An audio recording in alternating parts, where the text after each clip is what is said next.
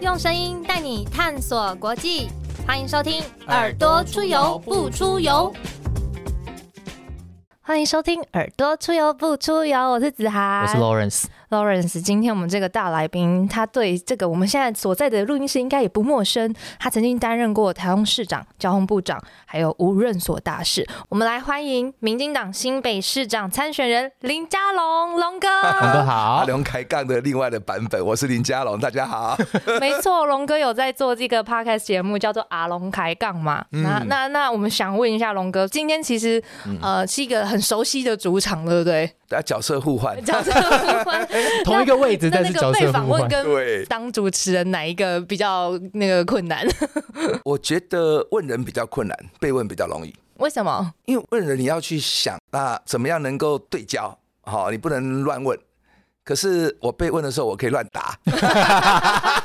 所以今天比较能发想到什么，我就很自由的去讲啊，哎。所以，我们这题算是有对焦到吗？我们 目前还不确定，还不确定，还不确定。嗯，现在每天都有很多很多的行程，选举跟主持 podcast 哪个比较难？哎，其实都蛮有趣的，其实都会遇到人，那人就会互动。只是说，呃，podcast 是固定嘛，哈，可能有一个对话的对象。可是选举是芸芸众生，一直朝一点路，所以你你遇到每一个人，你那个心情的转换，好，包括场景，从早到晚都不一样的对象嘛，哦，那所以其实选举你会觉得，哎，对这个社会的这种万花筒啊，很好奇，哎，你都会可以看到一些一种新奇的事情，那你会有体会，所以选举其实是入世接地气啊。很好的一个方式，但我不是鼓励大家去选举啊。主持 podcast 以来，有没有一些就是听众朋友会反映说，哎，看到龙哥跟工作上面不一样的一面？就是主持 podcast 的，你会想要去挖掘跟你对话对象他的生命故事，啊，那你要尊重他，让他可以发挥，你不能一直好像自我中心嘛。好，所以我觉得那一种 podcast 的方式可以把自己放空，哈，然后进入对方的世界，哎，也是蛮有趣的一个过程。因为有幕僚跟我们透露说，工作上的龙哥是很严谨，然后其实私底下有一个不按牌理出牌的 这个特质。然后龙哥又是天马行空的水瓶座，会怎么形容自己？嗯，我是一个热爱自由的人。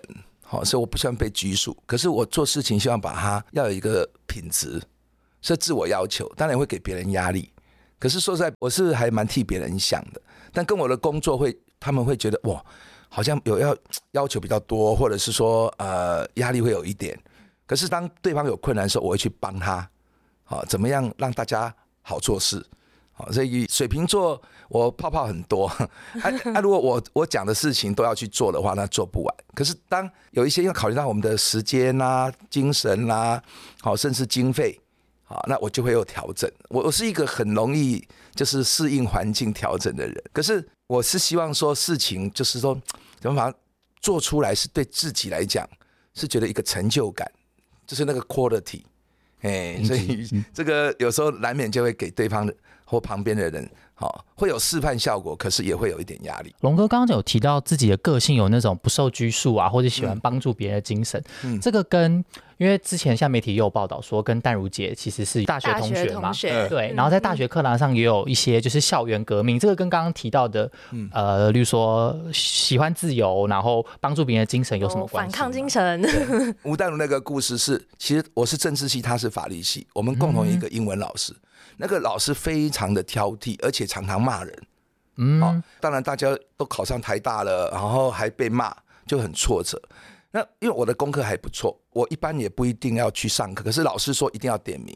那当然，因为我看书很博览各方的书，我不是只有看教科书，所以当我一讲话的时候，我就会成为开第一枪的人。我我会对那个老师形成挑战。嗯，好，不管英文，或者是说什么三民主义那种国务思想，甚至中华民国宪法。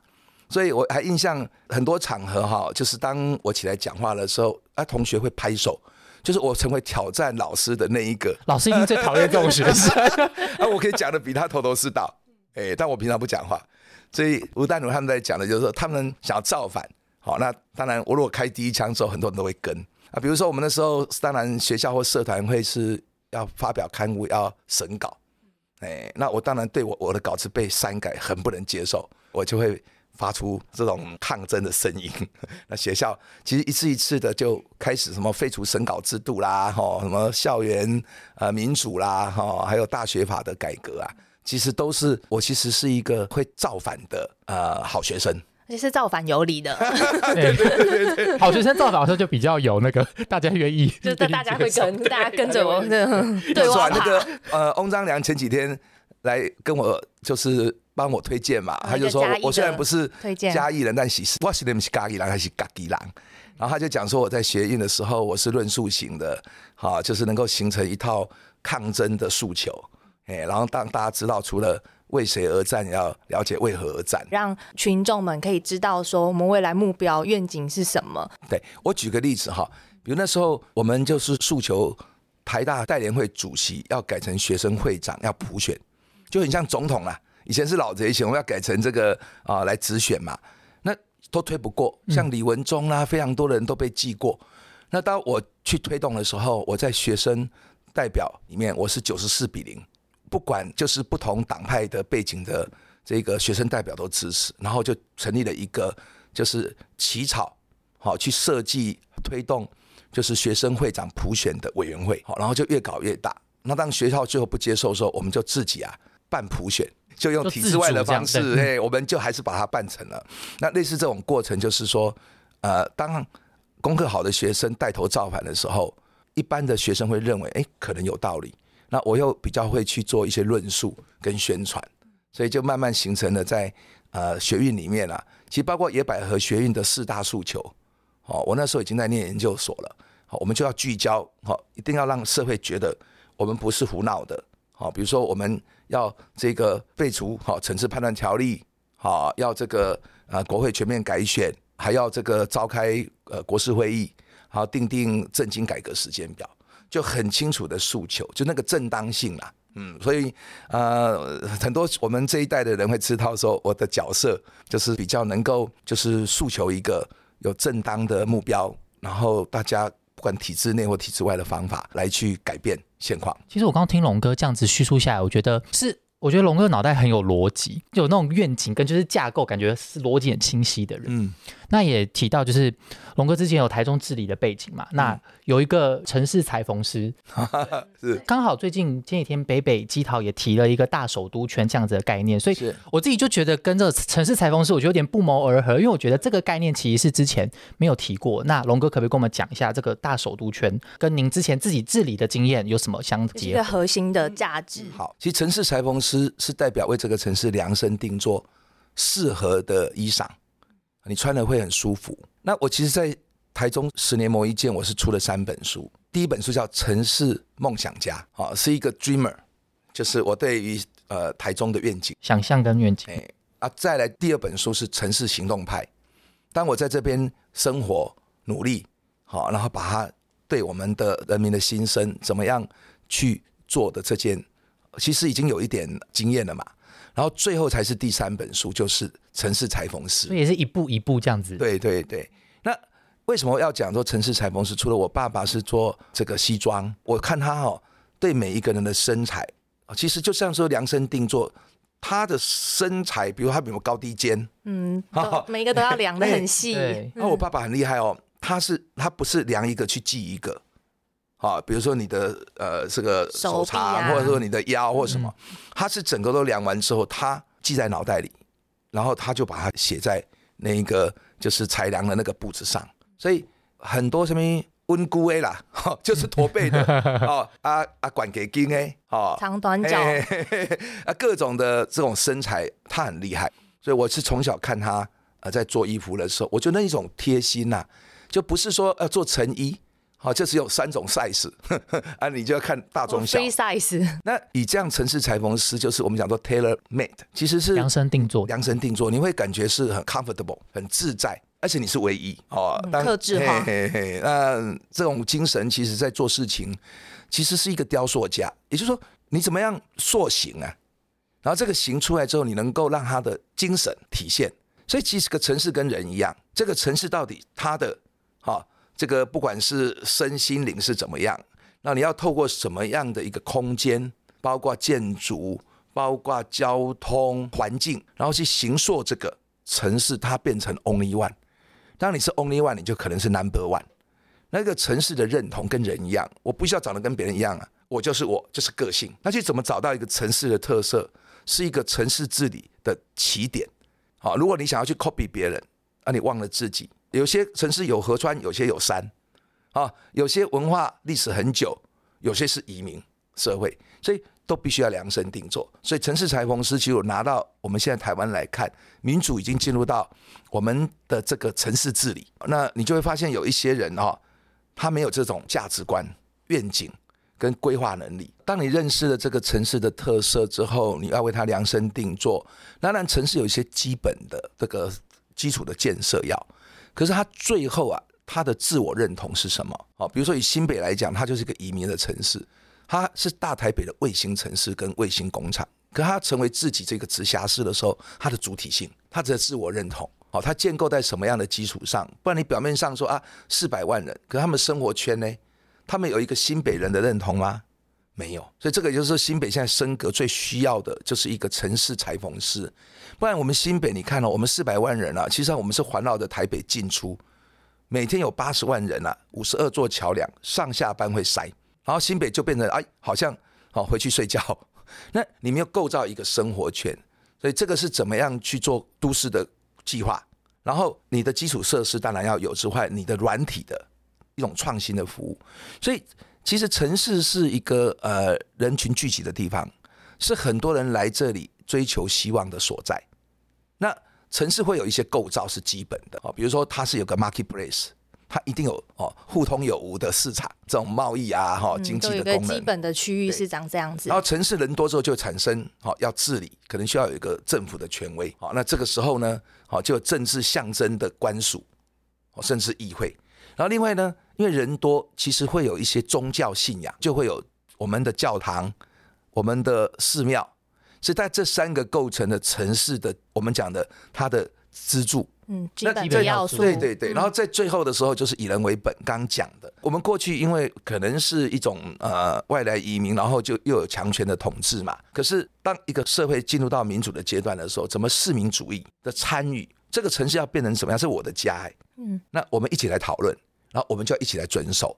所以你会演变出啊，民主这个是这个城市哈，开始有些议论。从雅典的这个这个这个时代的城邦啊，然后大家在那边讨论城市的眼镜，或者说你说英国的三级议会它怎么出来的？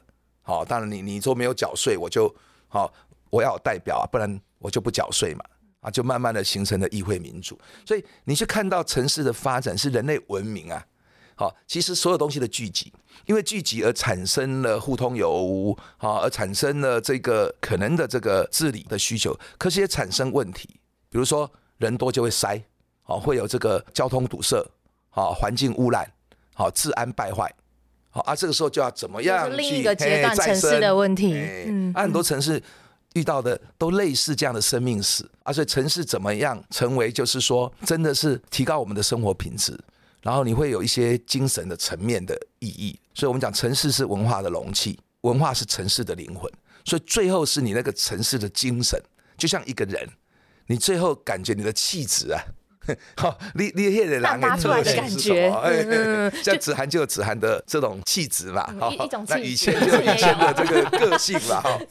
龙哥也是刚刚讲这段的时候，是不是感觉回到说呃嘉龙教授的那个感觉，眼神有发光的感觉，眼神发光。想到其实最近蛮多人在讨论学历这件事情，然后呃，甚至有参选人他会有一些歧视私立学校的发言，然后其实龙哥哥太太都是名校毕业的。然后受到很完整的教育过程，很好奇龙哥对于小孩子的教育理念。我跟我太太宛如都是一个热爱自由的人，我们对于整个世界很好奇，想要参与。那一个人哈，你怎么样成为自由人？然后你会发现说，你要成为自由人，不是你独善其身，是要这个社会共好。所以我觉得教育是要活出自我，这个有双重的意义，一个是要成为你的自我，一个要超越你这个自我。那人是社群的动物嘛？那我们跟这个社会的关系是什么？所以我觉得教育哈一定要回到人本，一直草一点路。好，那我们其实对孩子的教育言教身教，其实最重要的是爱跟榜样。你是发自于爱，是希望他好，你不想占有他。孩子来到世界，透过我们，可能父母他会走出自己的生命。我们不要一直想要变成我们的哈附属的哈一个好生命。然后再来就是榜样。我们教育很多的问题，就是说，我们好像把我们这一辈子没办法成就的，都要加入这个孩子来实现。你还是把它工具化。这样就他就不是活出他自己，对对对，他也不自由，对，他是寄生为了我们这个这个家庭之后，他要走出自己的未来嘛。另外，我觉得呃，其实教育要养成的是什么？其实是一个呃，我们讲的博雅教育哈，就是一个人文呐的素养。好，我们不要太工具性。我们今天看到的这种文凭、学历主义，都是一种形式化。的价值，你不是活着你的主体，你是为这个价值，然后永远活在过去。你念过什么学校，然后有什么学位，这是很荒谬的事情。你被自己绑住了，你只是因为啊，你比别人高人一等，因为曾经在联考的时候你进了名校，分数考比较高啊，别人念的这个只是大学，你念到呃硕博士，其实那个是对自己，其实永远就是变成说活在过去。那教育其实哈，我认为我们的社会。但众生喧哗，因为我们过去是移民社会，然后外来统治。其实台湾现在到达一个阶段，就是说教育的精神哈，我们要让每一个人就是都要有主体性嘛，但就互相尊重。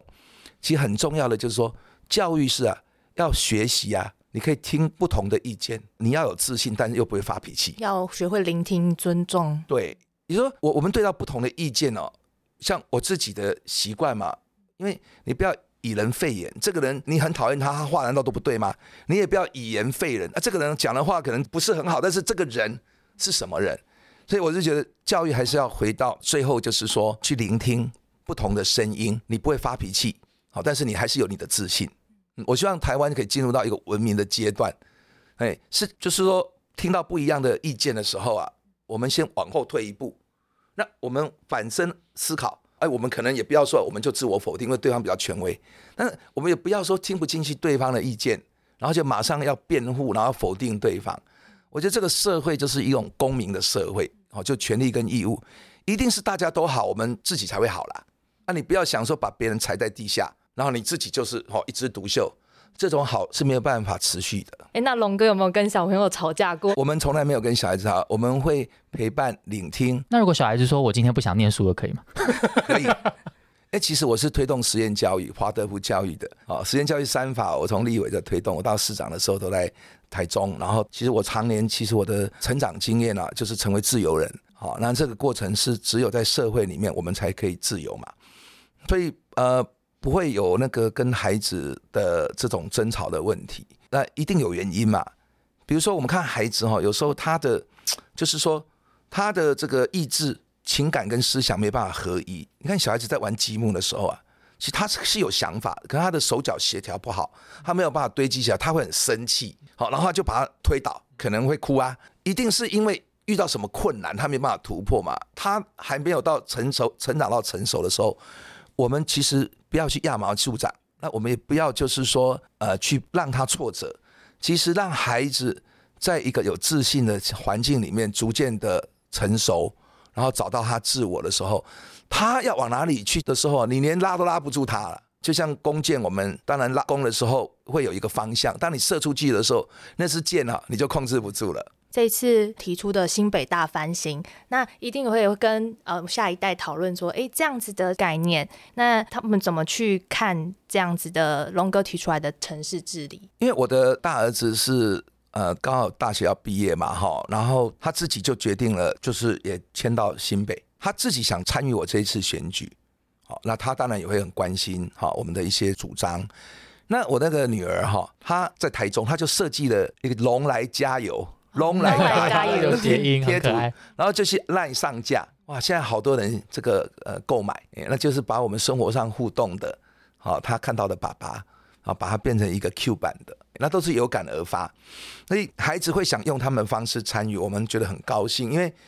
我们在家里不会去分别什么政治不政治，我们什么事情都在吃饭的时候，在我们的赖群组里面都一直随时聊天，随时就会分享。我我是觉得人生里面哈最大的喜悦啊或快乐，其实就是分享。其实分享让我们不会孤单，所以我以前写过许文龙的《幸福学》嘛，好，就是《淋雨无限大》那本书。其实我在讲说，他为什么让人喜爱？他走一条令人喜爱的成功的路，是他会创造跟分享幸福，然后他不想独占，因为当你独占的时候啊，除了别人不幸福，你也可能会受害啊，因为别人可能会有一些这个这个会嫉妒你啊，哦，你可能就更不安全。但不是那么功利的，而是说，当大家都好的时候，你不觉得？应该要分享感染幸福给更多人。独乐乐不如众乐乐去钓鱼，大家都钓到鱼，对不对？你不要说每个每一次鱼都你钓到，别人都没有的时候啊啊！如果大家都有钓到，在回来的路上，鬼台家笑到快翻了。是这个社群呐的一种大家共好，其实是政治的本质啊。所以很多人把政治变成一种好像你死我活，其实政治是这样子，就是火熊闹鬼求进步。民主政治哈，就是有任期的，你也做不到一辈子。哦，啊，你有机会你去施展，你没有机会你哦，你也可以批判啊，不要去变成就是说像在对岸中国哦那种政治很可怕嘛，因为他会你死我活啊。可台湾已经三次政党轮替了，我们应该用这种心情。世界其实现在尊敬台湾，也是我们用民主、自由跟人权的方式来解决很多争议。嗯，防疫也好啦，经济的成长，甚至公投这些议题，这个是文明啊一个进化的一个新的阶段，是在华人社会啊。里面其实是很不容易的，我们是走在最前面的。因为像治理表现这些，其实也是可以受人民检验的嘛。那像刚子涵也提到，这次龙哥的竞选就是新北大翻新，有所谓二十大嘛。那既然要提到翻新，那就一定是像刚刚龙哥有说，好，新北人口多了，问题也就多了，所以一定有些成就的地方才会需要翻新。是。那我们聊聊这次龙哥竞选新北市长的对手，也就是我们现任的侯友谊市长。首先，龙哥怎么看待侯市长过去四年的表现？其实他已经做了十二年。八年副市长，四年市长，我是觉得他能够做的也差不多就到底了啦。在做其实对他对大家都不是很好的事情，会错字啊。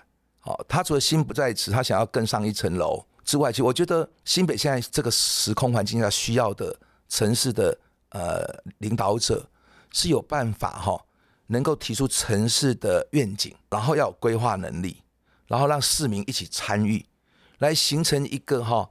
我是觉得一个呃有特色的一个国际化的都市，那可是十二年了，新北市的预算增加一倍多，从七八亿增加到一千八百多亿，但是呢，新北还是停留在台北的卫星城市跟卫星工厂，还没有主体性啊，没有活出自由人的对对对，还没有这个成为自我，然后进而超越自我，所以新北哈不是侯市长讲的台北蛋黄区的蛋白区。新北要跟台北至少是双子星城市，甚至新北可以带动台北，好这个首都圈将近一千万人口，成为一个国际化的大都会，因为它像轴承，把台北市、基隆市、桃园市都把它毗邻啊，把它这个像齿轮一样啊，能够把它啊连接起来。所以新北要有主体性，要有特色，因为我们的人口最多，土地最大。产业也是最丰富，那他找不到这个城市的定位，所以他在做之后啊，这个城市还是刷型哎，齿轮没有上游。对对对，我们没有一个都市的核心区，好，那这个核心区就是一个人呐，就是文化历史，就是你整个城市的发源，不然你要成为多核心，像在台中，我有旧城区。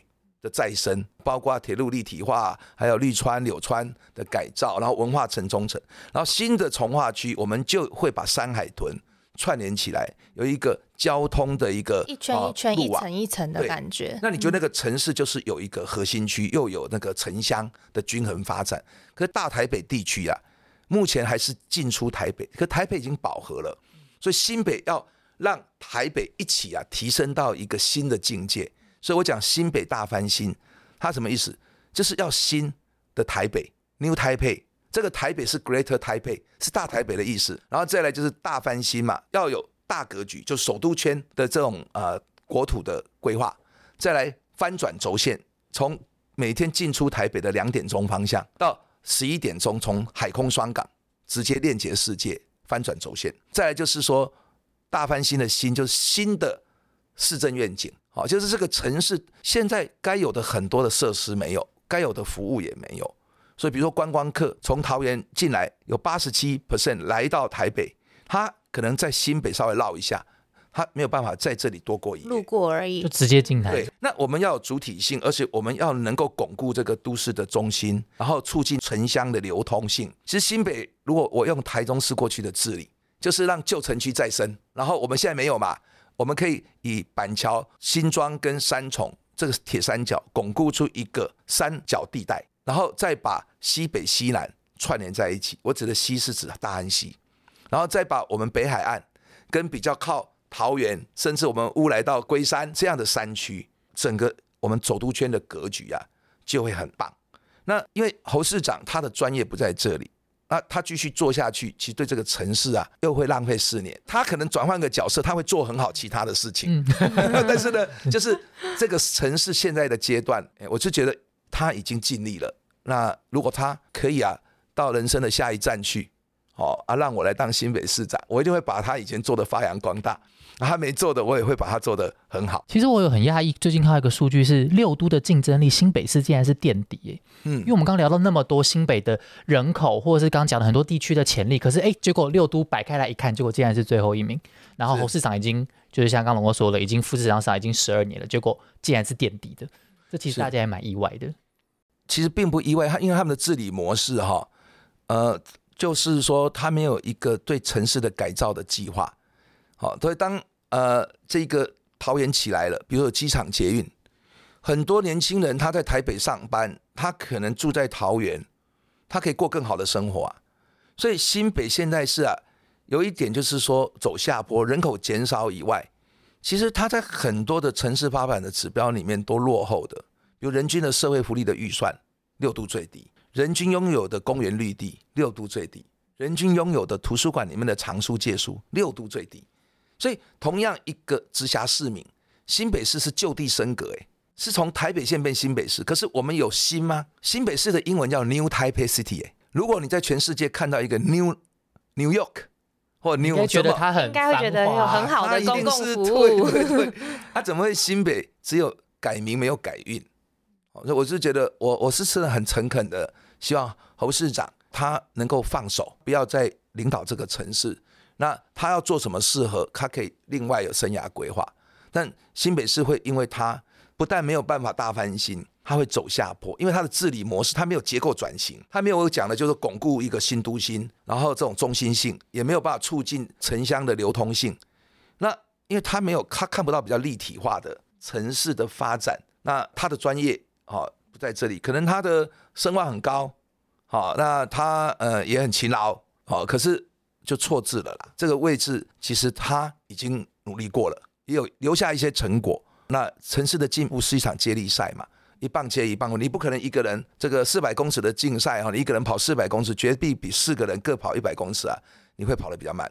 而且其实也蛮多网友都有这样子的疑问，除了从专业面或者是说城市治理面来评价侯友谊之外。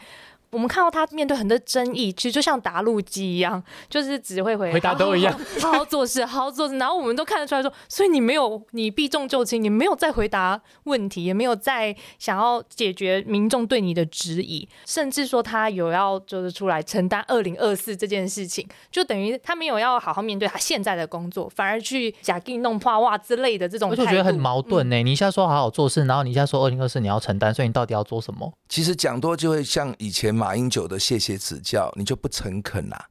我觉得真诚是一个人对人的，我觉得很重要的态度。当他讲什么事都好好做事，然后都啊专注市政，其实这里面有两种情况，一种是其实他应付嘛，他不愿意去好好跟大家沟通。其实每一次机会都是在宣扬你的理念啊，在跟社会对话嘛，这个他不要。第二个呢，他可能长左，也就是说。其实有些问题他也不太了解。那其实有时候我们讲说啊，这个讲一个人的功夫有没有嘛？哦，一出手就知道嘛。那他在某一些问题上不是他真的专业，而且他用这种方式其实也在回避问题。这个这是我看到的一个他的一个现象。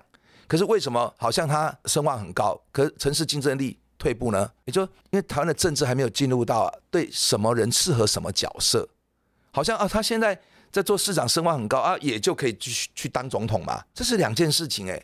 总统面对到的外交、国防两岸的议题，那是不同层次的。你按你的国家定位，然后他现在都可以说啊，不要去谈那些啊，刻意的去贬义哦，政治。其实政治是一个非常高贵的事业。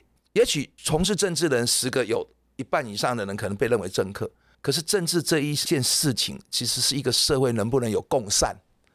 好，透过大家的参与，然后我们当兵、纳税、受教育，然后我们也是一个公民。我觉得这样的是我们这一代，就学运世代，我们努力来让台湾可以大家一起来参与，来有权决定，但也要负责任的这件事情。你看到他，他在处理事情上，他还是很威权式的，你知道吗？好像啊，你就交给我就好了，阿里面个门啊。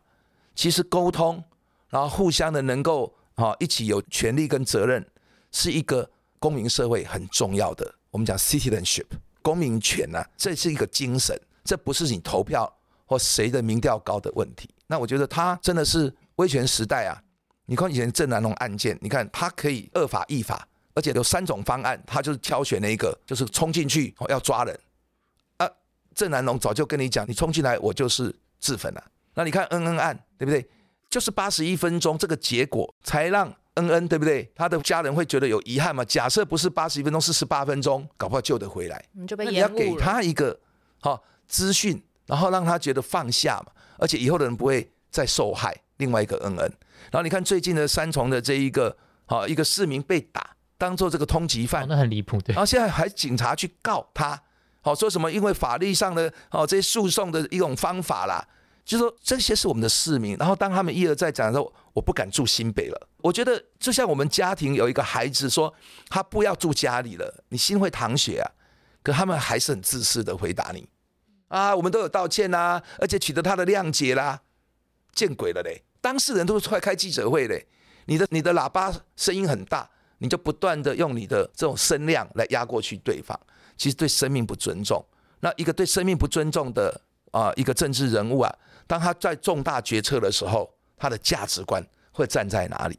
好，这节我是觉得这场选举其实固然呢哈，这个选贤与能是大家的尝试，但是也可以让大家开始去认识林佳龙是什么人，侯友谊是什么人。如果这一场选举让我们两个都被社会看见，好，都在这个大家这种阳光之下，那我觉得他对台湾下一步的民主，尤其是侯市长。想要去选总统，提早的让大家看见他是什么人，也让大家看到林佳龙。哦，我要领导的新北大翻新。哦，能不能大家一起来改变？其实龙哥，我感受到很满满的热忱，我就有种有种承担跟那种责任感。那其实龙哥也有提到，就是从政以来一直都是带着各种使命感在面对各种挑战。嗯，那这一次参选新北市长，龙哥自己觉得自己的使命是什么？呃，除了我刚刚讲，就是说我参选哈，第一个我必须说服自己对新北。能不能让这个城市更好？因为这个新北的人是主人，我没有办法跳过这个很工具化，说我自己想要更上一层楼，我变成我的垫脚石，我做不出这样的事情。就像我去台中，我就是真心的希望台中好，所以我才会十年磨一剑，哦，从城市梦想家变行动派变裁缝师嘛。好，那也许我本来认为我已经有历练过了，直辖市长了，好，我也当了交通部长，很多的职务，好，立法委员等等。但是今天社会有需要我。大家都认为我应该上战场，我不会选择这个逃避的，就是战场在哪里，战士就在哪里，这就是我一生。好，我不是为了那个位置啊，那个形式，我去念那个书，然后然后搞了学位之后，我就活在过去了。第二个，新北好可以对于未来有影响，就是因为他的对手是侯友谊，而侯友谊已经好自在总统的大位的时候，那如果没有一个人可以抗衡他。他可能就全国去走透透造神呐，那其实这个不但对新北市民是呃不尊重，这个其实是当做工具嘛。其实也可能造神之后成为另外一个韩国语啊。就高雄市长选完之后，他就以为他是神了，就绕跑了，就绕跑了。那现在侯友谊对社会也是这么讲，讲如果你。选上市长要把它做做满，那么困难嘛？讲不出来，这表他心里有鬼嘛？那我至少我的出现让他无法逃避这个问题，因为我就会每天问他这个问题啊。啊，我觉得最后还是说台湾啦，哈，我觉得蔡总统执政，现在国际上都在看我们关键的这几年。今年其实是习近平二十大，他继续要做第三届国家主席、总书记，哈，等等。这个时候台湾啊的民意，世界会怎么看？然后我们蔡总统的执政能不能就是说更稳定，然后让我们去面对国际上现在这么多的挑战，因此需要有人在这次其中选举，也就是九合一的地方，特别是六都选举，要来这个地方的战场。我觉得这也是很重要。整体来讲，我觉得为谁而战跟为何而战？好，为谁而战？好，当然是为新北市民跟台湾人而战嘛。为何而战？就台湾的民主发展，我们怎么样能够永续，然后确保我们现在好已经有的基础之后，然后关键未来的几年，台湾不会因为我们的选举政党或因为民意的变化，让世界不知道台湾到往何处去。台湾如果又回到马英九那种亲中的立场，那全世界为什么要支持你？对吧？你自己都去可以签和平协议啦。我们自己啊，要让全世界看见台湾人的民意，这一点，我们这一代一路走来，从威权这个转型到民主的时候，我们发现这是最关键的。全世界想要支持我们的时候，我们现在正在台湾发展的关键的路口嘛。我觉得人无分男女老幼了，其实大家都应该对年底的选举当做台湾的全国性选举，因为这一次的选举。是全世界都在看的，其实每一次的投票对于未来会怎么走，其实都是很重要的一个。这次特别重要，民主好朋友也都在看这一场。刚龙哥讲到很多，就是关于裁缝，所以是要侍妾的，所以有怎样，就是我们看到新北的体质，然后我们也应该去在阳光下正常的检视，说好，我们今天竞争的两位候选人，到底谁可以带来一个更好的新北市，谁可以为新北缝上一个更适合、更合身的衣裳。然后才可以对新北有更好的远景，这也是我们期待的。是啊，正常国家现在首都圈要也要变成我们国土规划一个可以塑形成啊，台湾能够走向世界的一个哦最大的国际城市，最棒的首都圈。那我们节目有个惯例，那因为接下来也马上要也马上要迎接解封，大家都非常的期待，大家都非常期待。对，当然龙哥可能要选完才可以啦。我们都会问来宾说。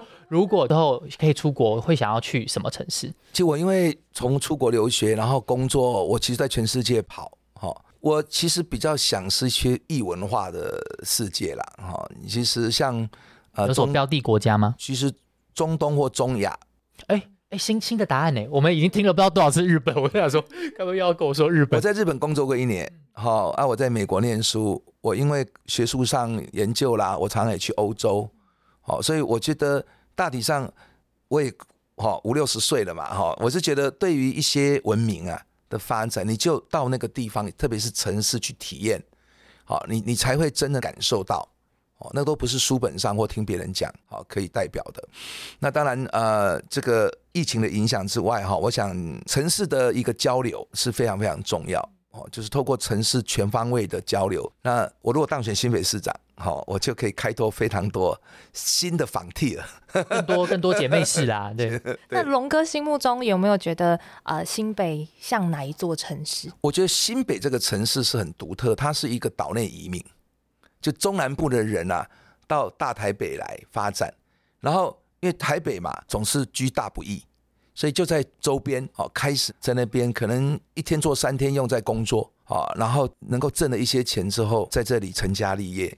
所以，呃，我觉得是一个移民城市，它又不是像国际性的移民。你说美国是来自于欧洲、世界各国的移民，那它就有很多的很丰富的文化多元的创新。日本、韩国又太单一民主，那欧洲呢？他们当然经历过现在欧盟的过程。哦，也有一体化的地方，可是他们有很强的不同文化。即使西班牙，哦，你在马德里，你在这个呃卡塔隆尼亚就不一样。那你看那种文化的多元丰富是最大的资产。那我觉得新北哈，应该讲说它是一个岛内移民，那每一个人都在中南部还有一个自己的家乡。好，那这样的连接，然后随着我们历代的移民，所以新北是一个我是觉得非常丰富的都市，只是他没有好好去形塑出这个城市的格局跟他的精神，而这个是为什么我参选新北，我会带来改变。台北相对比较饱和，啊，台北当然要大翻新，好，它必须透过新北，好来带动首都圈，好，这是我们台湾基本上是首都圈加北中南三个核心的城市区域，就是三个科学园区。带动的西部的一个发展。哎，那我想很难去比喻其他的城市，因为新北是相当独特的岛内移民，哦，很丰富多元，然后充满了那种向上要奋进，然后就是说打拼的新故乡。我们非常期待龙哥可以在新北市这个大城市，还有这个首都圈的愿景，嗯。跟世界各国各式各样的城市做更多的交流，也带动新北市民有更多不一样的视野。我相信新北是台湾的缩影。当新北走出去之后，其实就是一个小台湾跟世界。好的接轨。今天非常谢谢龙哥到我们耳朵出游不出游，给我们带来这么多他的这人生历练，还有丰富的城市愿景，怎么去想象新北市的未来，大家怎么一起更加的共好。再次谢谢龙哥，也要上龙哥的粉丝专业，还有 IG 都可以一起参与各式各样城市改变的大小行动，一起来大翻新，一起新北大翻新。嗯，那我们耳朵出游不出游，下次再见喽，拜拜，拜拜。拜拜。